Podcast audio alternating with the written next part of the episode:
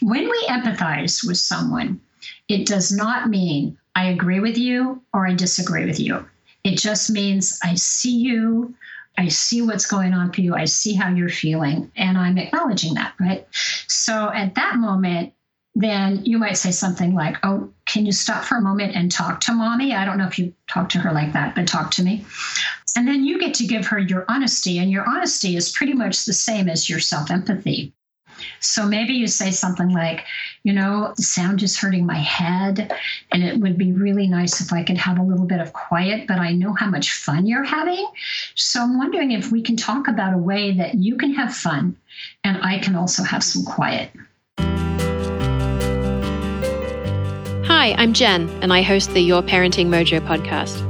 We all want our children to lead fulfilling lives, but it can be so hard to keep up with the latest scientific research on child development and figure out whether and how to incorporate it into our own approach to parenting. Here at Your Parenting Mojo, I do the work for you by critically examining strategies and tools related to parenting and child development that are grounded in scientific research and principles of respectful parenting. If you'd like to be notified when new episodes are released and get a free guide to seven parenting myths that we can safely leave behind, seven fewer things to worry about, subscribe to the show at yourparentingmojo.com. You can also continue the conversation about the show with other listeners in the Your Parenting Mojo Facebook group. I do hope you'll join us.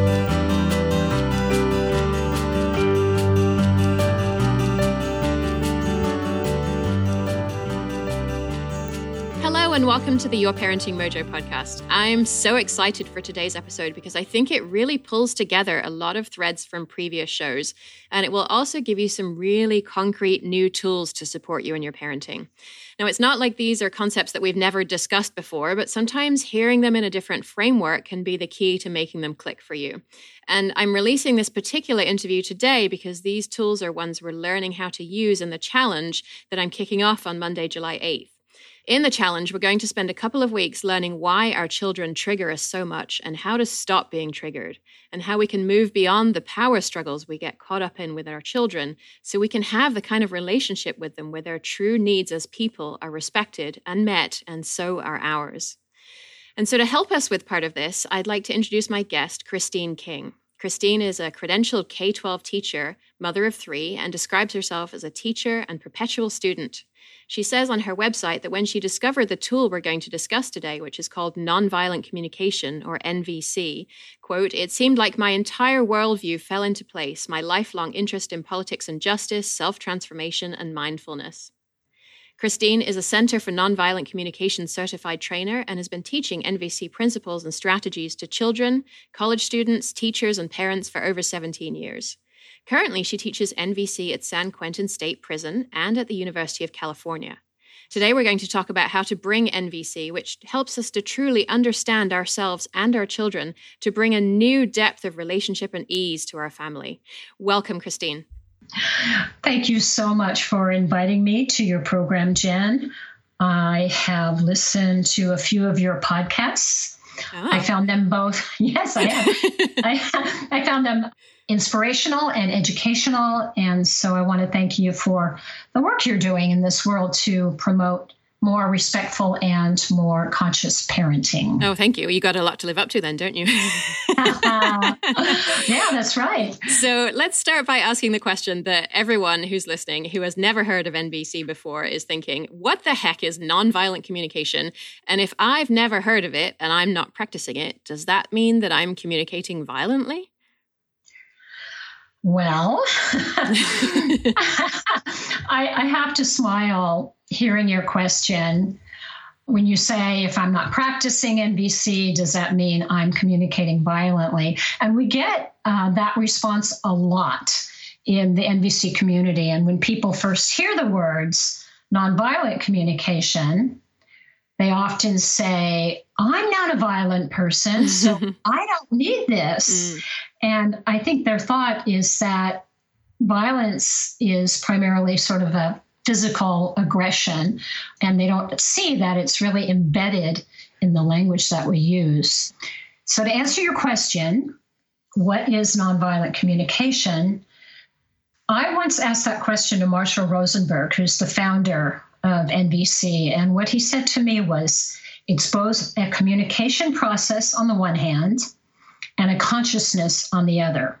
Hmm. So we need both the process and the consciousness in order to stay in that place of connection and compassion, especially when people say things that are maybe painful to hear and difficult. So, getting back to that consciousness and the process, the consciousness is this desire to share power with the other person. And that includes children, which means being aware of both their needs and being aware of our needs and trusting that it's possible for both of us to get our needs met, like even when there's a disagreement. So, before just continuing, I want to say a bit more about shared power because children are smaller than us. Yeah. It's so, so easy for adults to use power over children to get them to do what they want them to do. And so parents often will make demands on their children. And especially, of course, the parent, we're tired, we're stressed. You know, maybe we've had a long, busy day. We get home, we just want to rest. The child wants to run around and go crazy and have fun. And so, to get them to be quiet or do what we want, we can resort to all kinds of means like bribery, threats, demands, coercion. And so, I guess I would say if you're communicating with those tactics, then Marshall Rosenberg might say it is a more violent way to communicate. And therefore, that's going to affect the child's trust, their self esteem, and their willingness to cooperate. Mm, I'm not sure I, before I learned about this, would have equated those sort of techniques that are a regular part of the parenting arsenal is i guess brings it right back to violence doesn't it but these are things that we do without even thinking about because we feel as though we need our child's cooperation and so we're, we're going to talk today a lot more about what else is there. But I think parents are probably thinking, what else is there if I'm not doing these things? yeah.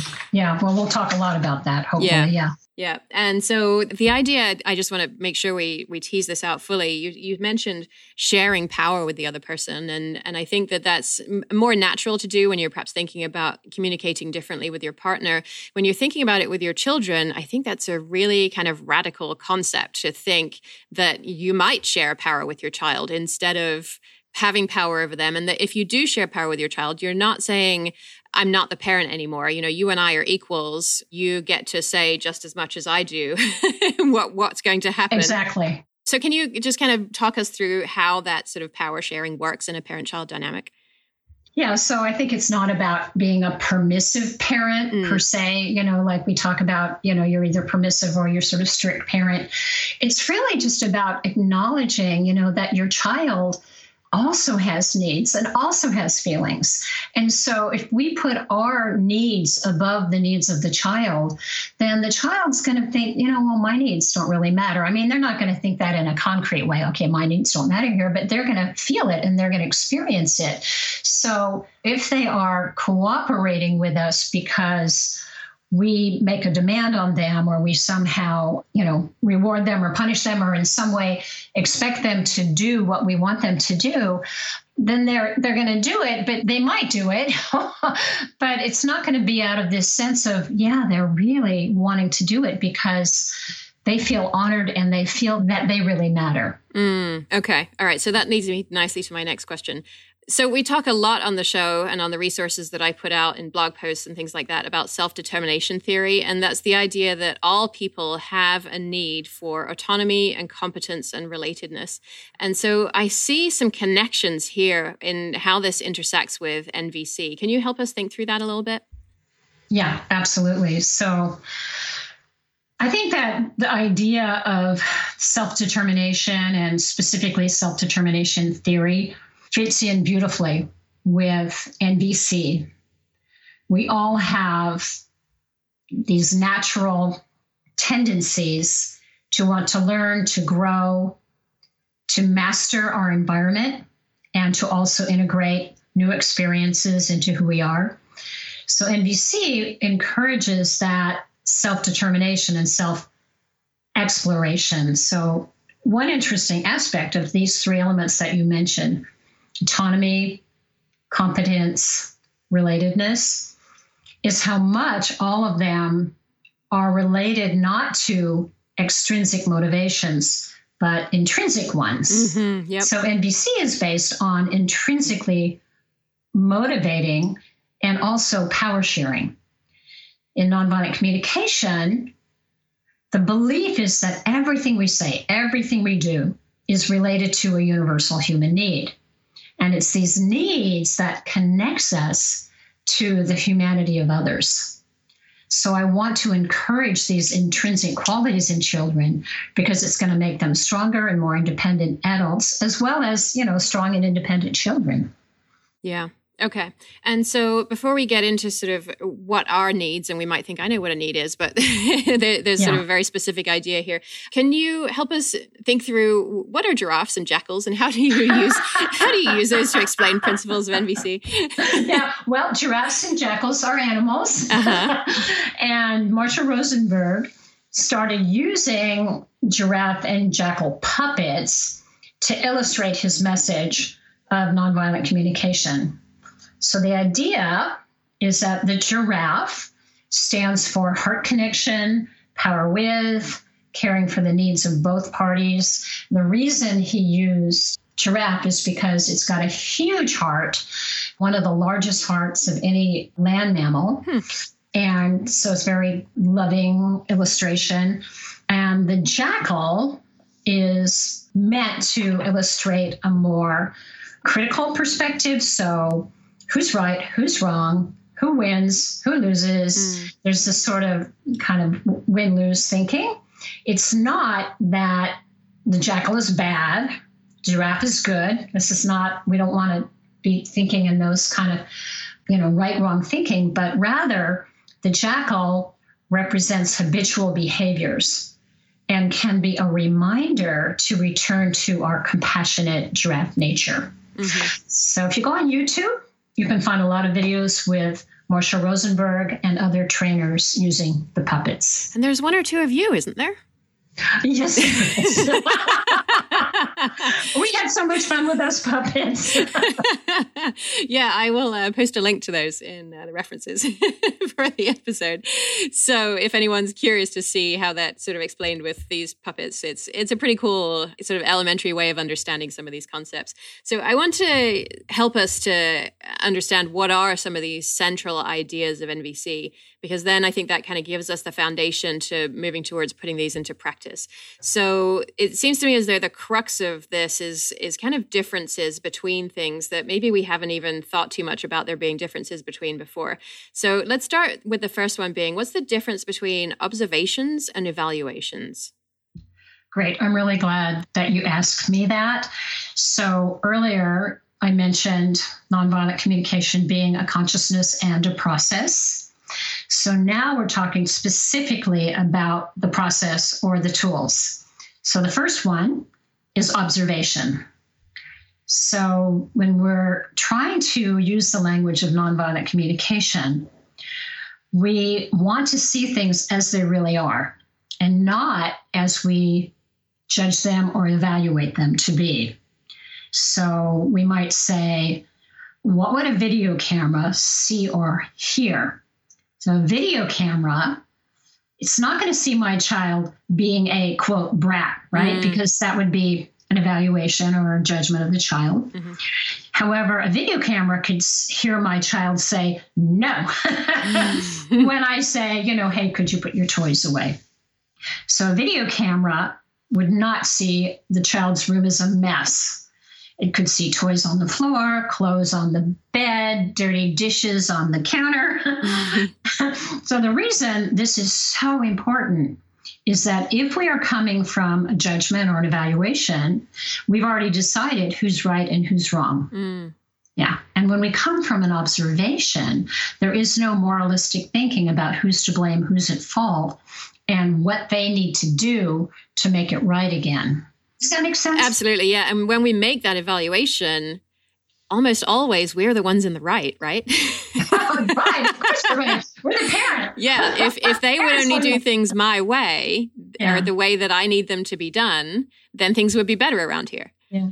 And you know, for me, I have to say that observation was the hardest mm-hmm. of all of the tools. There's there's only four tools, yeah. but that one I spent years just going, okay, that's an evaluation, that's a judgment. and again, it's, again, it's like, okay, so that's my jackal, and it's a reminder yeah. to try to return to a consciousness that is more open, more curious, more, you know, just like, okay, so this is what happened. Nobody did anything to anybody. Mm-hmm. This is actually what happened. Right. And I just also want to point out this is, uh, it seems to me to be sort of a very Western centric view of the world, the idea that there is a, a truth and that people from other cultures may have other ways of seeing this. What do you think about that, just briefly? I love that. I love that. I think we do tend to be a, a little bit more, like you say, a little more moralistic, mm-hmm. more kind of um, dualistic in the sense of this is right, this is wrong, yeah. this is this is good, this is bad, mm-hmm. this is appropriate, this is inappropriate, and can we have a more fluidity in that and look at something and just see it for what it is? Mm-hmm. Okay. And so let's go on to the second of the four tools. What's the difference between feelings and thoughts? feelings and thoughts. Mm-hmm. So we often talk about feelings and we talk about false feelings that are attached to a thought. So sometimes we call that faux feelings or victim feelings. So a true feeling is from the inside out. So you're probably not going to argue with me if I say to you, I feel sad, I feel scared, I feel confused, I feel frustrated, I feel mad, you know, because it's my true feeling, mm-hmm. right? Yeah. So a false feeling, it may sound like a feeling, but actually it's a thought with a judgment attached. So, for example, I might say to a child, I feel taken for granted.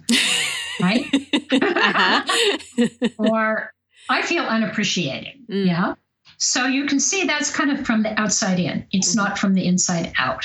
Yeah, and when you say outside in, it has that kind of evaluation baked into it. Uh, it's exactly. it's not truly something you're feeling. There probably are feelings that you're feeling that are they're making you feel uncomfortable, but being taken advantage of is not one of those feelings. Yeah, yeah. So when we come from this kind of thinking, then you know, or we say it's a feeling, mm-hmm. we're actually blaming the child mm. and we're not taking responsibility for our true feelings and our true needs. So let's say I say, I feel unappreciated. Mm-hmm. So what would the parent actually be feeling?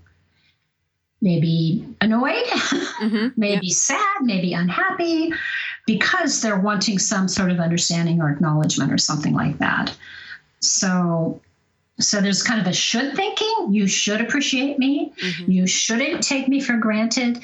And again, there's blame. So we're trying to avoid that. So, since we're on that topic of feelings, we hear a lot these days about emotional intelligence, which I think is defined as the ability to recognize and experience and name our feelings, no matter how uncomfortable they might be. And we touched on this in my episode on emotion regulation. And can you say a bit more about that emotional intelligence idea? Yes, I'd be happy to. I think that there are many parents, I think I was one of them, who want to protect their children from uncomfortable feelings, mm. which is completely understandable. You know, we don't want our children to feel badly, we don't want them to suffer. So a parent might, sort of in a way, I'm going to say, unconsciously they might deny a child's feeling or discount the feeling. They might say something like, you know, oh, there's nothing to be afraid of, or don't be sad. I'll get you another hamster, you know. thinking that this is going to help the child minimize these feelings of fear or sadness or loss, mm-hmm. and therefore the child's going to suffer less, right? Yeah. So, what can happen if we try to protect our children from you know feelings that we think are uncomfortable or hurt is that the child might subconsciously think their feelings don't matter. Their feelings are not important or not allowed. So when those feelings might come up for them they might start to repress them. And you know, repressing or exiling feelings, of course, can lead to other problems. Mm-hmm. So the idea then is to allow and encourage our children to feel their feelings as normal and healthy. Then this is going to increase their emotional literacy and their ability to recognize what they are feeling and just allowing those feelings to come and go. And an interesting side note is that children who can recognize and name the feelings of other children are actually more popular with their peers. Hmm. Which I find interesting. Because they're better able to understand what those children are experiencing and thus able to tailor their own responses, which makes them more liked. Is that kind of how the the idea flows? Yeah. Yeah, it's it's, yeah. it's almost like it's like they're giving their peers empathy. If they were to say to a child, oh, you seem sad. You know, they're seeing the cues of the other child experiencing or touching on sadness. And it's an empathetic connection with that child, which the other child feels kind of validated in their feelings. Mm-hmm. So, yes, yeah. Yeah. And I just want to throw out one idea that came to me as you were sort of talking through the idea of, of, validating emotions rather than sort of pushing back on them. One thing I like to do is to think through okay, what would I do if this happened to an adult? Or what would happen if this happened to me and somebody was trying to comfort me? You know, if my cat died a number of years ago and if my husband had said, oh, don't worry, we'll get another cat. and, you know, I'd had her for 16 years. I was pretty attached to her. I, that probably wouldn't have been very popular. And just on a sort of day to day basis, you know, our children fall over all the time. They hurt themselves all the time. If I stub my toe and it really hurts, the last thing I want to hear is, oh, you're okay. right? It's it's insulting. be, be, grateful you didn't break your exactly. Uh, yes, break your toe. Yeah, yeah. It could have been worse. Oh, if only you'd done what I told you to and moved that thing out of the way, you wouldn't have tripped on it. And so we we sort of try and protect our children from their feelings at the same time as we're sort of lecturing them on how we told them to prevent it in the first place, and and instead just a validation of oh, you hurt your foot. yeah, would yeah. be so much more validating yeah, and helpful to them.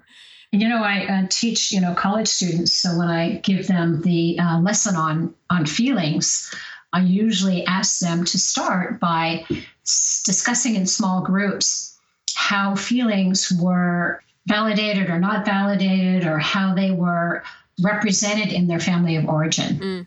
and it, they come up with the most interesting stories about what parents maybe had said to them. And, and again, this is not in any way blame the parents, but to help them understand how they were trained around feelings. And it's really great.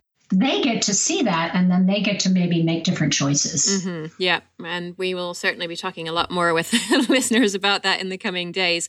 So we've talked about two of the four tools. Can we go on to the third one, which is what's the difference between needs and strategies?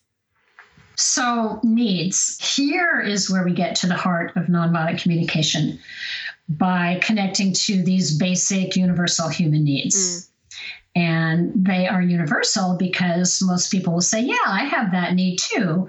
Basic human needs would be things like friendship, love, belonging, contribution, acceptance, understanding, mattering, movement, rest, fun, play, recreation. So we recognize these and others as needs that we also have. So this connects them, connects us to our humanness, to our humanity. So that would be a need. But a strategy then is how we try to meet our need.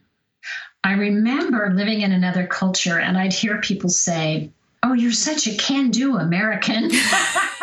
it's so funny. Like they connected. Americans are can do. Mm-hmm. And I, I, thought at the time it was sort of a compliment. but I think that our culture has a really strong emphasis on identifying a problem and then finding a solution mm. immediately. Let's fix what's wrong. Now, there's nothing wrong with that, especially if you're an engineer, you know, or something, you're working on a project. But in everyday human interactions, I think it's really important to focus on what's important, what matters. And that might be what you're feeling at any given moment. So, in the case of the statement, like, okay, I'll get you another hamster, mm-hmm. it leaves out a super important step, which, you know, that would be a strategy, right? And that important step is to acknowledge what is going on for that child. What are they experiencing in the moment? So I think that we're just way too often ready to quick jump into a strategy.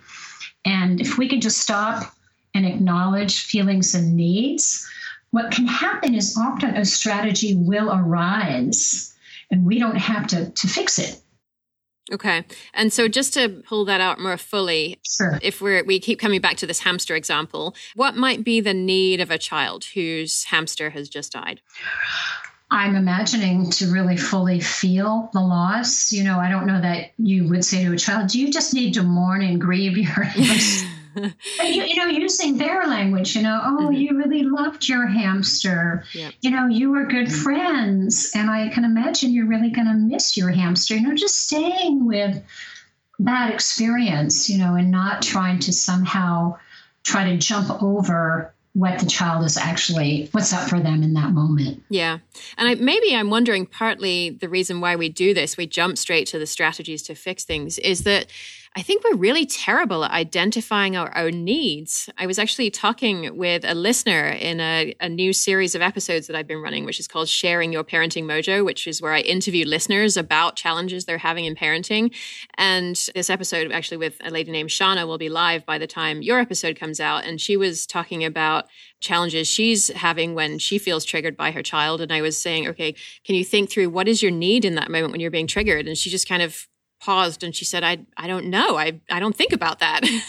yeah. And I thought, yeah, mm. that's absolutely right. When we're in that yeah. moment, particularly, it's really hard for us to identify our need. And even when we're not in the moment, I'm not sure I could identify a need that I have at this moment right now, you know?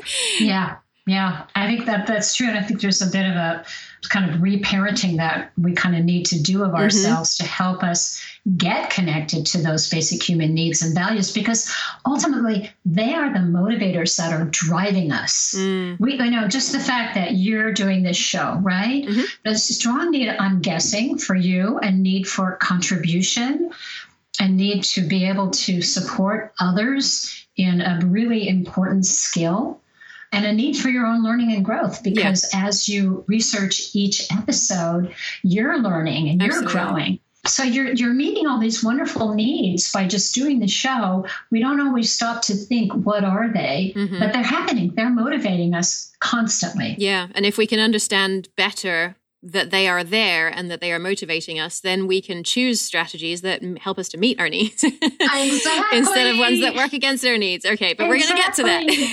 that. so before we get to that, let's talk through the fourth of the four tools in NVC. What's the difference between demands and requests? So, demands would imply no choice whatsoever. Mm-hmm. So, I often ask my students, how does it feel when somebody makes a demand on you? you know, the answer is usually doesn't feel good, uh-huh. right? So if I'm truly making a request, then I know that hearing a no is a legitimate response. Mm. I make a request, I'm asking you to do something. I really only want you to do it if it meets the need of yours, not because, you know, you're hearing it from me and you want to please me or you think you should or something like that. So with demands, the only choice is to submit or rebel, and neither option feels good. So, from working with children and adults for over 20 years now in nonviolent communication, I've become aware that many people don't always know what they're needing or like you said earlier, or they're reluctant to express them. So they don't make requests, or maybe they just kind of hint at what they want. So when making a request, it's important to be really specific. So make sure the request is doable and frame it by what we do want. So the properties of a request needs to be specific, a doable, do want. So, say a teacher might say to a child, please stop kicking Marco's chair. Right, which is what they don't want, correct? Mm-hmm. They don't want them to kick Marco's chair. And so the child starts kicking Alex's chair, right? So they're not kicking Marco's chair anymore, but they're kicking somebody else's chair. So a better way might be to say what you do want. So would you please keep your feet under your desk, mm-hmm. right? Because that's what that's the do want. That's what she's really wanting or he's wanting. So a parent might say, please don't spill your ice cream. right? I've never said so that. that would be that would be don't don't want. but the parent could say like, oh gosh, I'm you know when I see you hold your ice cream cone sideways like that, I'm concerned and I'm wondering if you could try to hold it upright and maybe even show them like could you hold it like this so it won't spill and then the child gets what the do want is you know mm-hmm. So i notice this like in myself when i'm writing emails i can so easily say to someone what i'm not wanting what i'm concerned might happen and then i reread it i go okay erase, erase, erase. and I, I want to use kind of more positive action language. And then the energy, the attention, the focus is on the do want. Mm-hmm. Okay, so that part I think is clear that you you want to phrase what you want to have happen, not what you don't want to want to have happen. I want to go a bit more in depth on the idea of you know what's m- going to motivate the other person to work with you. And i'm i wasn't planning to do this but i'm going to use a personal example. So a few days ago i always unload the dishwasher. Every other morning when the dishwasher is clean i unload it. And most of the time it's fine it doesn't take that long but sometimes you know it would be nice not to be the person who does it all the time. Mm-hmm. we were running late one morning. I think i had an interview to record. It didn't get done. It's come down to lunchtime. My husband is is working from home at the moment. It, you know the dishwasher is still full. And i i just say to him, do I have to always be the person who unloads the dishwasher? and of course, I know NVC, and I think I even thought about using it. And I just thought, you know what? I am frustrated. I am going to, you know, say it in the way I'm going to say it. And he said, okay. and then this morning, I had a hard time getting to sleep last night. And so when Karis came into our room early and she wanted breakfast, I said, can you ask Daddy to make breakfast? And he came out and made her breakfast. And I heard the dishwasher being unloaded. And I thought, I thought, is it Mother's Day? Because that was the last time the dishwasher was unloaded. And then I, you know, realized it had come from this conversation. And so I had made a demand and he acquiesced, you know, he unloaded the dishwasher. But now I think through it again, it's possible the reason he acquiesced was not to meet a need of his own. You know, it wasn't to meet maybe a need for a connection that he might have with me or something like that. It's because I kind of demanded that he do it, right? yeah. And so let's let's rewind for just a second. Sure. let's so, relive my um, mistake. yeah. First of all, it sounds like I think I heard you say that you almost always unload the dishwasher. Right. So you sort of made it like a job that you do right. in your family. Yeah. And so in nonviolent communication, we have this saying only do something if it like gives you the joy of a child feeding a hungry duck, which of course not everything's going to give us that feeling. Wait, this right? is Marie Kondo. Is this where she gets this from? Does she say that? Well, it's like only only oh, have possessions joy. that bring you joy. Yeah. yeah. yeah joy. So, so it may be that you've had times where you've unloaded the dishwasher and you've kind of maybe like not had that sense of oh i'm contributing to the family i enjoy doing this mm-hmm but maybe it started to become a sense of like duty and responsibility. Mm-hmm. Am I? Am yeah, I, I'd, I'd say that's right. yeah, yeah. So when you were kind of overwhelmed and a little stressed, and you were, you know, and the dishwasher didn't get unloaded, let's just go back to what you were feeling at that moment. Mm-hmm. Um, it wasn't being unloaded. You didn't have time to unload it. And so, you know, you made that comment. Yeah, I didn't feel like I should be the person who always does it. I was frustrated. That was my yeah, feeling, I think. Yeah. yeah. So you were frustrated. And let's just try to get to what the need might have been in that moment. Mm-hmm. So, do you want me to guess or do you want to? Yeah, go ahead. Okay, so you would have liked support. Mm-hmm. I'm imagining you would have liked like shared responsibility around some household chores you would have liked some contribution yeah, definitely. That I think probably is key. The the idea that we're in this together and that that's yeah. expressed not just through doing the chores but through other things as well. But the the chore can sometimes be sort of a symbol of the other things too, right? Oh, absolutely. Yeah. So I think it kind of even rewinding even earlier, so it kind of built up inside of you and built up inside of you to the point where then you kind of had this reaction why am I always the one who has to, you know, empty the dishwasher? Mm-hmm. Or am I the only one, you know? And he may or may not have even been aware of the fact that you, you know, empty the dishwasher. It's possible so. he wasn't. Yeah. I mean, he does do it for Mother's Day. So he knows yeah. somewhere deep inside that it's a treat for me not to have to do it every day.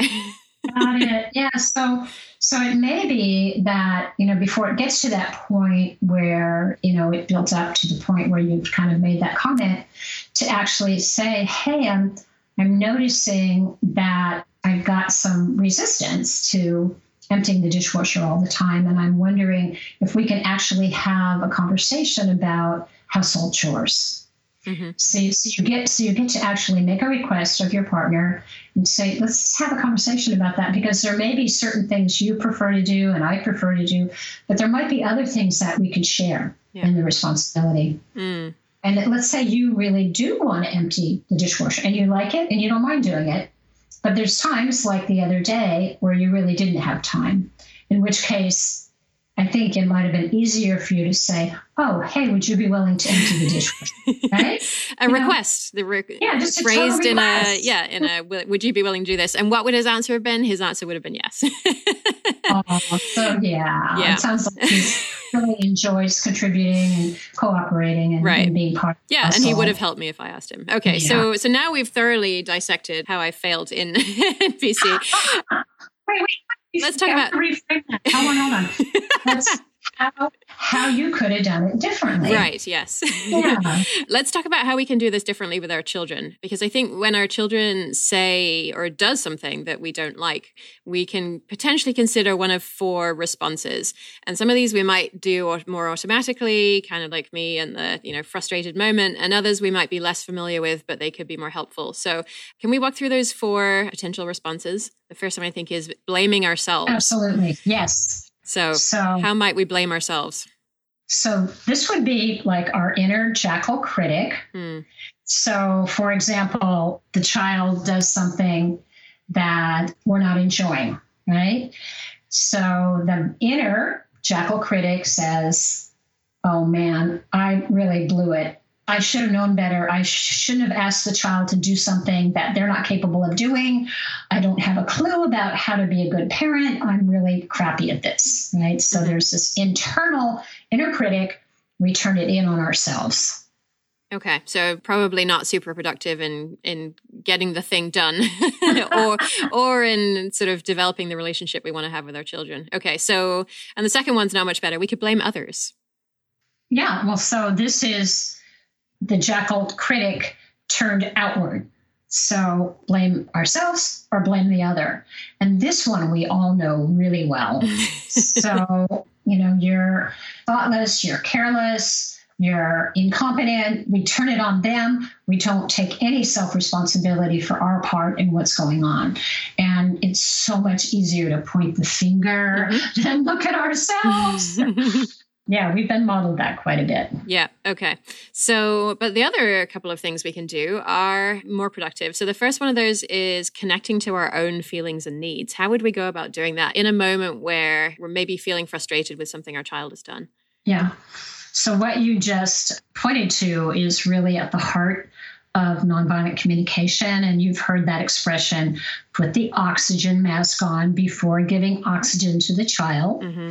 So, this would be self compassion, how we can actually stop, take a moment, take a breath, and be able to connect with what's going on for us in that moment. Mm-hmm. So, um, so there's a lot of noise and there's a lot of commotion going on.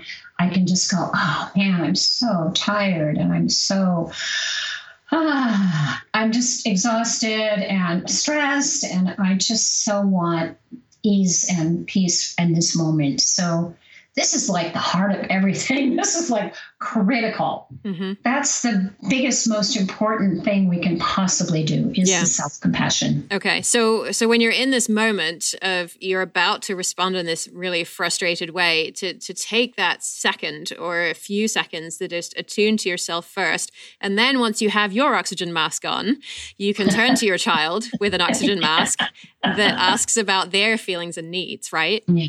Exactly. So we're able to actually turn to the child and say, I'm wondering if you're feeling, you know, upset or frustrated or unhappy because you really want to do this thing or you want to make your own decision about how we proceed with whatever. So we're able to connect with ourselves first, critical. Mm-hmm. And in that moment, and that's what's going to save us from going into reactivity or being triggered, stop, breathe, pause, relax our body. Mm-hmm.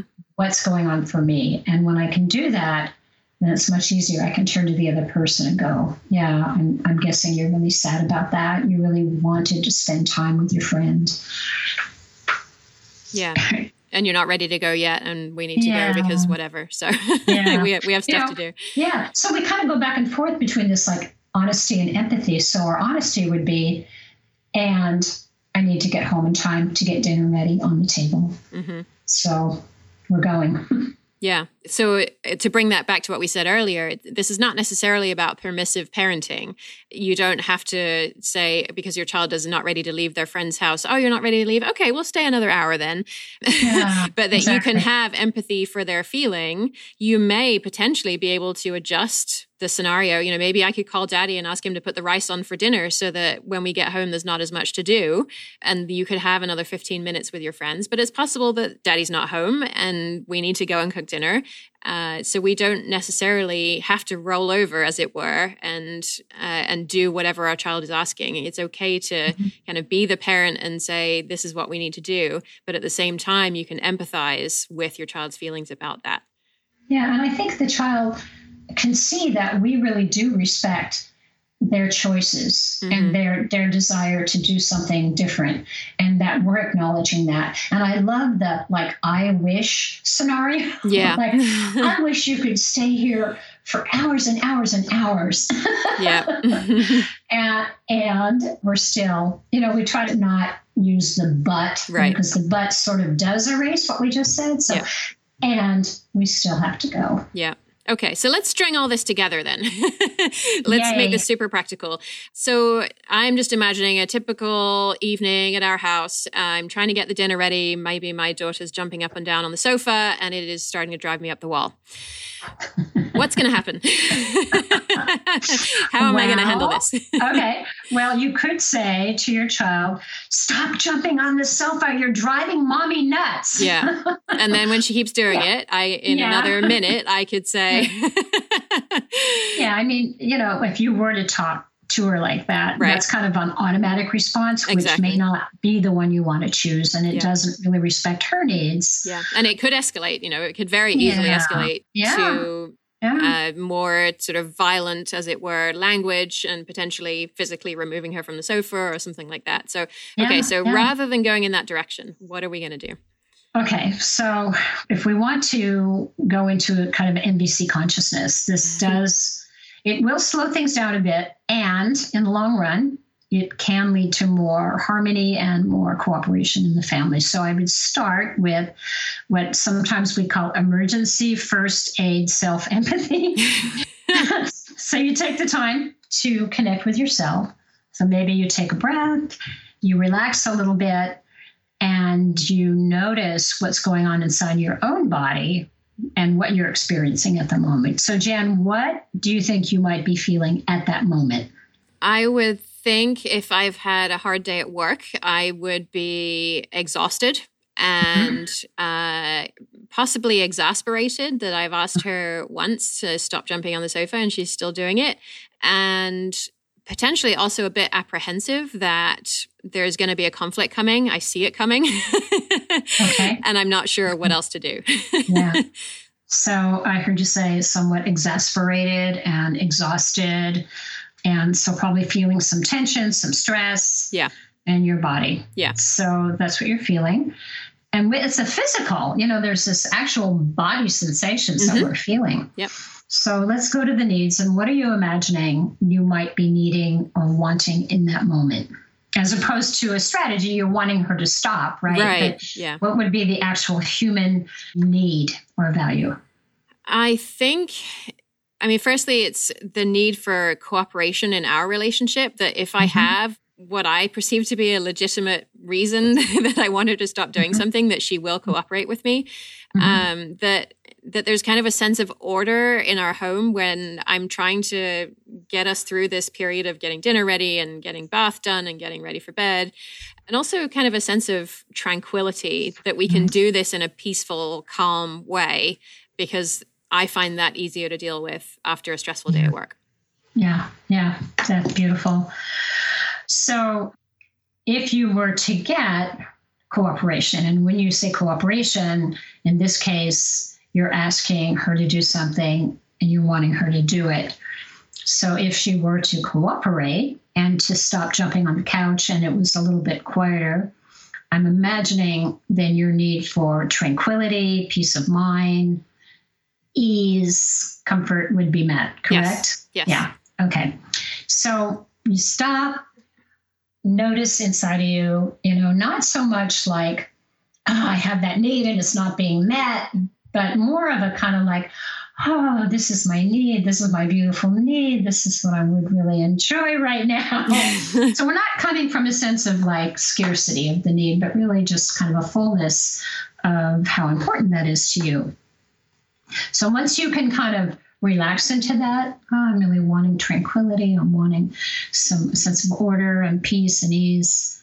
Once we can feel that and really hold that inside of ourselves, then we can turn to the child Mm-hmm. So let's talk about what are you imagining your daughter might be feeling while she's jumping on the couch?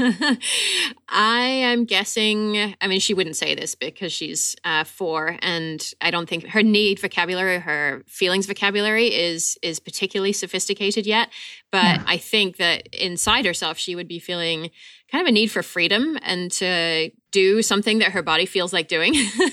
and so a sense of spontaneity as well that if I want to jump on the couch, hey, I'm going to jump on the couch because it feels good. Uh-huh. And yeah. a, a sense of physical movement in there as well. You know, this is, I need to move my body right now. And because I am spontaneous and because I have this freedom, I'm going to go ahead and do it. Yeah. And, and I'm guessing because she's a child, there's also a need for fun and play. Sure. Yeah. Yeah. So those are the needs. Mm-hmm. And then I'm guessing she's feeling probably happy mm-hmm. and mm-hmm. joyful and somehow there's like you say there's a sense of freedom so i would start with going to the needs like you said oh you know you're not going to say to her oh you're experiencing spontaneity and movement you know years no yeah. i would start with the fun part i'd say oh, it looks like you're having so much fun. And she's going, wee, yeah, you know, she's, you know, showing it in her whole body. Yeah. That you acknowledge in this moment what's going on for her. And that is giving her empathy. Yeah. And you can say, Oh, I can see how much fun you're having and joyful. And, and so you feel so free in your body. And she can hear that and she can acknowledge that. And it's like you're validating her whole experience in the moment. So when we empathize with someone, it does not mean I agree with you or I disagree with you. It just means I see you, I see what's going on for you. I see how you're feeling, and I'm acknowledging that, right? So at that moment, then you might say something like, Oh, can you stop for a moment and talk to mommy? I don't know if you talk to her like that, but talk to me. Mm-hmm. And then you get to give her your honesty, and your honesty is pretty much the same as your self empathy. Mm. So maybe you say something like, you know, the sound is hurting my head, and it would be really nice if I could have a little bit of quiet, but I know how much fun you're having. Mm-hmm. So I'm wondering if we can talk about a way that you can have fun and I can also have some quiet. Mm. So, so children, I think, really want to please their parents if they can also meet their own needs. Yeah. So you might find this is where again the strategy might find you you might find that she has a really creative way to make this work. Yeah. And we've definitely seen this already because we use problem solving tools that are sort of similar to this. Yeah, that's uh-huh. exactly the moment when she'd say, I'm going to go and jump on the bed. so she's in her room, jumping on her bed. I, it's far enough away from me that I don't have to hear it. she's getting her need met. I'm getting my need met. And she's she's actually getting really good at, at identifying these kind of mutually agreeable solutions.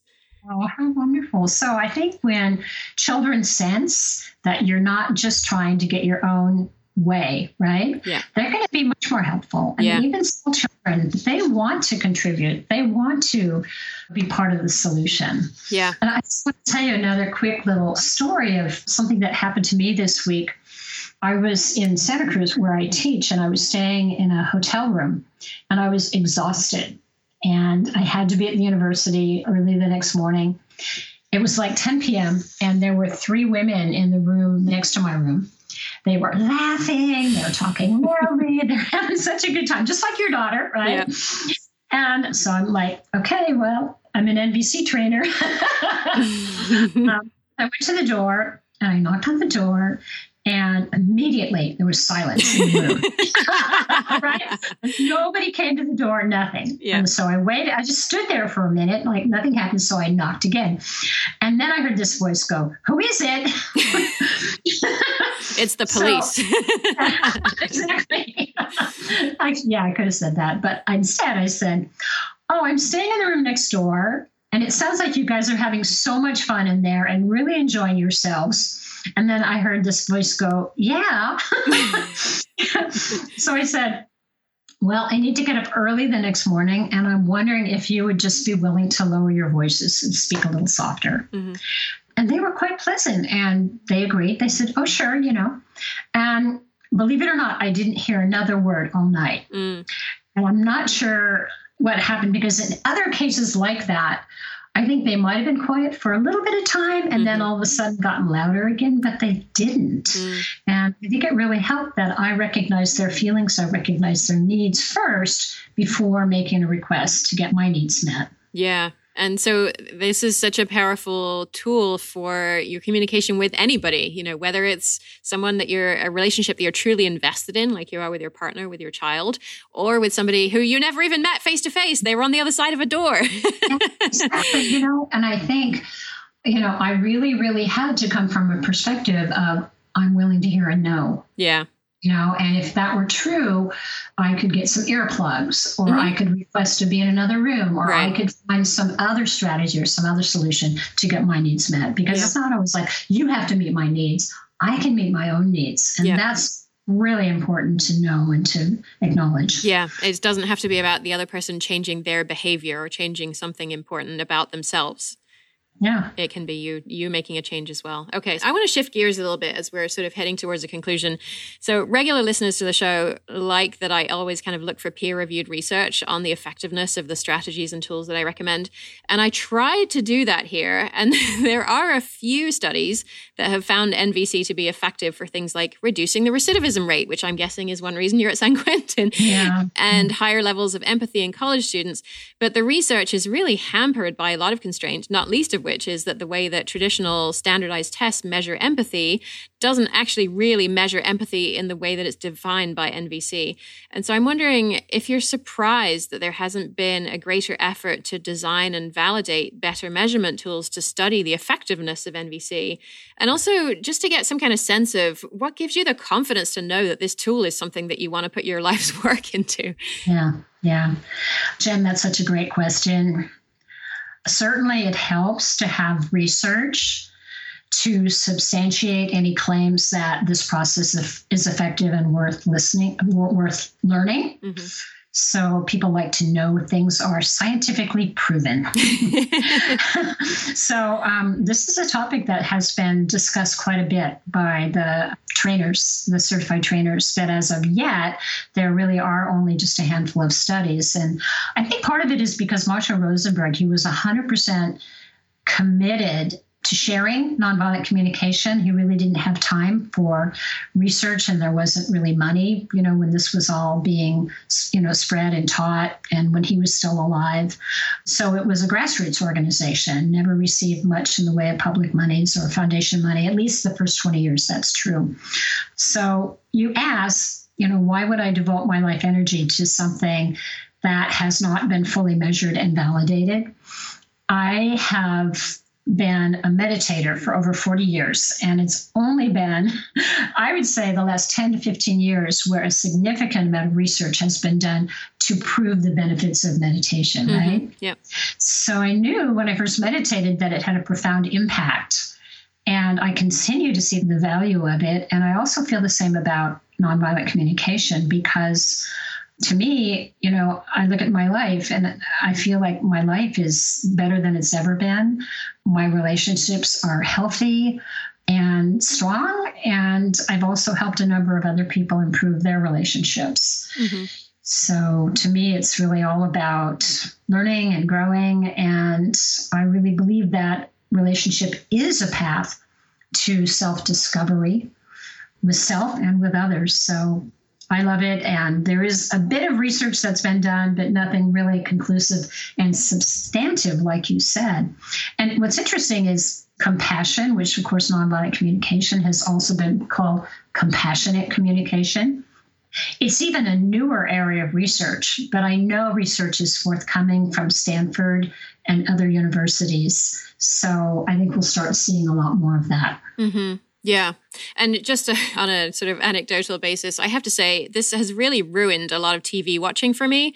I was just rewatching old episodes of The West Wing, mm-hmm. and they have so many political crises they try and negotiate through. And I'm just thinking, of course, they can't figure out an agreement on, you know, how to partition Israel and Palestine because they don't understand each other's needs. well, they're just talking yeah. about, you know, you did this and we did that, yeah. and they never get to the underlying thing. And so once you start to, you know, pick up these ideas and this vocabulary, you see mm-hmm. it everywhere in our culture that we just mm-hmm. don't do it. And if we could sort of take on these ideas of identifying our feelings, identifying our needs, I mean, it, the implications could be so profound for so mm-hmm. many tiny conflicts about the dishwasher to massive conflicts that affect millions of people. Yeah. So yeah, I, I completely agree with you. And I think what we see in the popular culture is really a reflection of this sort of sense of separation and who's right, who's wrong, who wins, who loses, yeah. who's the good guy, who's the bad guy. And it's in every almost every story, it's the whole drama triangle, victim, villain, hero. mm, yeah. Uh, yeah. If it's a good guy, and a bad old. guy, then yeah, it's yeah. you can't truly understand everybody's needs, can you? no, no, yeah. Be nice though. Yeah. And so I think sort of bringing it back to us parents, one uh, reason that we struggle with a, a tool like this, I mean, when I was identifying my needs, parents may have been listening to this thinking, oh, well, she can really do that really well and identify her needs. And I'm going to tell you a cheat. There are lists of needs online and feelings. Mm-hmm. And I had to look at the list to think, oh, yeah, that's what I would be feeling at the moment when my daughter's jumping on the couch. And I think, you know, as I heard, and, and listeners will hear from my listener, uh, Shauna, who we mentioned earlier, you know, we just find it too hard to identify what is our need, what is our feeling, and then, you know, what's the right one and connect the feeling to the need. And so you actually developed uh, some games that can help us with this. So I wonder if you can tell us a bit about that. Ah, yes, and thank you for asking. And just to backtrack a little bit to what you're saying about how hard this is, I do think there's a, kind of an awkward phase of learning nonviolent communication where I just like I remember when my kids were teenagers and I'd say, Are you feeling oh, mom, are you doing that NVC stuff again? I hate it when you do that, you know? Yeah. And, you know, because it's like a whole shift of consciousness, you know, we're used to doing it a different way. And so trying to really learn, not only learn the tools, but learn the consciousness, it's a lot. It's like taking a, a giant cargo ship and trying to turn it around on a dime. You know, yeah. it's going to take a really long time to really do it and to do it in a way that it doesn't feel awkward or stilted or mechanical. But once we get past that kind of awkward stage, there's something just really beautiful about it. When I first started having success, it wasn't with my family, it was in the sauna at the gym. okay. You know, where you're in a little box with people and they're like, why are those women out there in the pool and they're doing their aerobic exercises? I wanted to swim. And I could say, yeah, you really need your exercise. Uh-huh. they go, yeah. so I didn't have to go into justifying why they were having an aerobics class and, and just, I could just connect with that person. Yeah. And, and so eventually I got, got around to being able to use it with my kids and they didn't, it was kind of um, stealth, you know, NVC. they didn't know. anyway, getting back to the game. So my colleague, uh, Jean Morrison and I, uh, started designing NV products probably about 15 years ago. We started with a game called Grok, G R O K. And it's based on a science fiction book called Stranger in a Strange Land, where people grok each other. They don't have to really talk, they just completely understand another person. Hmm. So the game includes 70 feelings cards, 70 needs cards, along with an instruction manual that gives 20 ways to play the game. So we've sold over 35,000 copies. Whoa. Well, yeah, it's been translated into six languages. And I think why people like it so much is both because it's fun, but also it's a real holistic approach to to learning this these tools. So there's the auditory and the visual and the kinesthetic. So it's it's playful and fun, but it's also very holistic. So we also have a kids version called Kids Grok, which has illustrations of bears for the feelings and needs cards. And it also has a booklet for parents and teachers and guardians who work with children and kind of explains how to work with all the different cards. So anyone who might be interested can go to our website. The website's called Grok the World. And again, that's spelled G R O K, Grok the World. And could I also put a little plug in for, for other trainers who are doing work with children? Yeah, go for it. So there's a trainer named Sarah Hart and her partner Victoria Kindle, and they have a game called the No Fault Game, which uh, is being used in classrooms like all over the world to help children learn nonviolent communication. And another thing I think that might be interesting for parents is there are NVC family camps all around the country, so that you can just do a search for NVC family camps. Mm. And so, just to go back to your game, you were kind enough to send me a copy of it. And when it came in the mail, I opened up the box and, and I saw all the feelings cards and the needs cards. And I have to say, I was initially slightly underwhelmed. I thought, oh, it's needs cards and, and, you know cards with pictures of needs on and, and feelings. And then I kind of put it aside and I came back to it and I read the booklet that came with it and I just went, Oh. it's it's the cards are there to kind of support you through this process, but the real meat of it is in this booklet that it, it gives a, a, brief background on NVC and has these really fun games for you know identifying needs and feelings. and And I took it on a camping weekend that was coming up shortly after I received it, and we were with a another five and a half year old, and my daughter's four and a half, and so we were just sitting around the campfire, you know, flashing flashing needs and feelings cards at each other. And you know one child would hold one up so they couldn't see it. And we would have to get them to guess what was the need on the card by our acting it out. And they were oh, totally into it. and so and her parents were like what are you guys doing? And I explained it. And they said oh wow. I can't believe she's learning something that can really improve her emotional literacy. And she's so into it. And so oh, yeah it was going from that underwhelmed uh, opening to uh, wow this is really cool was was kind of a, a cool experience for me. So so I would definitely recommend getting that kid's game. And, you know, pl- I think there are probably 20 different ways you said that you can play with just these really simple cards that mm-hmm. can really increase your children's vocabulary. Because, I mean, quite frankly, I have a lot of work to do on this to be able to better identify my feelings on the fly and my needs on the fly. And I know that my daughter does as well. You know, she knows happy, she knows sad, she knows frustrated, but there are so many other feelings out there that can potentially, you know, the, the words that can better encapsulate what she is actually truly feeling. And if I can give her mm-hmm. that vocabulary, then mm-hmm. I mean, life is going to be a richer experience for, for yeah, doing that, I think. Yeah. Yeah. And she can start recognizing things like, oh, this is what disappointment feels like. Yes, exactly. Yeah. yeah. yeah. So, yeah, there's that. And then another tool to recommend is uh, a book by a woman named Inbal Kashtan, and it's called Parenting from Your Heart. And Marshall Rosenberg, who started NVC, has a, a book on parenting as well. I have to say, Christine and I talked about this before we got online, and neither of us were in love with Marshall's book on parenting yeah, as yeah. much as we love NVC. But Inbal's book is really fabulous. It's super short. I think it's only 30 or 40 pages. It's a booklet rather than a book, but it just gets to the heart of everything that we've talked about today and really kind of distills it and makes it into these easier to use tools. Is there anything else that you want to say about what you learned from that book? Well, I think she goes into a lot of examples, which yeah. I think is really, really, really helpful for yeah, parents. It is. And she taught parenting for a long time. And, you know, it's called Parenting from Your Heart, which mm-hmm. I think is really what it gets to, like really having that heartfelt heart connection parenting. So, yeah, very, very helpful. Yeah. Awesome. Well, I feel as though we've we've covered a lot of ground here, and we've really dug fairly deeply into what is NVC, and at the same time as understanding the the concepts, we've given parents a lot of tools that they can use. And I'm going to put some references in the show notes for this episode, where you can find links to the game that Christine developed, which again is called Kids Grok, and you can find that at groktheworld.com, and all the other things that she's mentioned about the videos about jackals and giraffes, and and even the ones yeah. of her doing that and uh, you know other uh, the lists of feelings and needs that you might want to print out and stick on your fridge and use as a reference point until you get more comfortable identifying these things. We'll put, put all those in the in the show notes. So thanks so much for sharing your time today, Christine. I'm really grateful. Thank you, Jen. I thoroughly enjoyed it. Thanks for joining us for this episode of Your Parenting Mojo. Don't forget to subscribe to the show at yourparentingmojo.com to receive new episode notifications and the free guide to seven parenting myths that we can leave behind.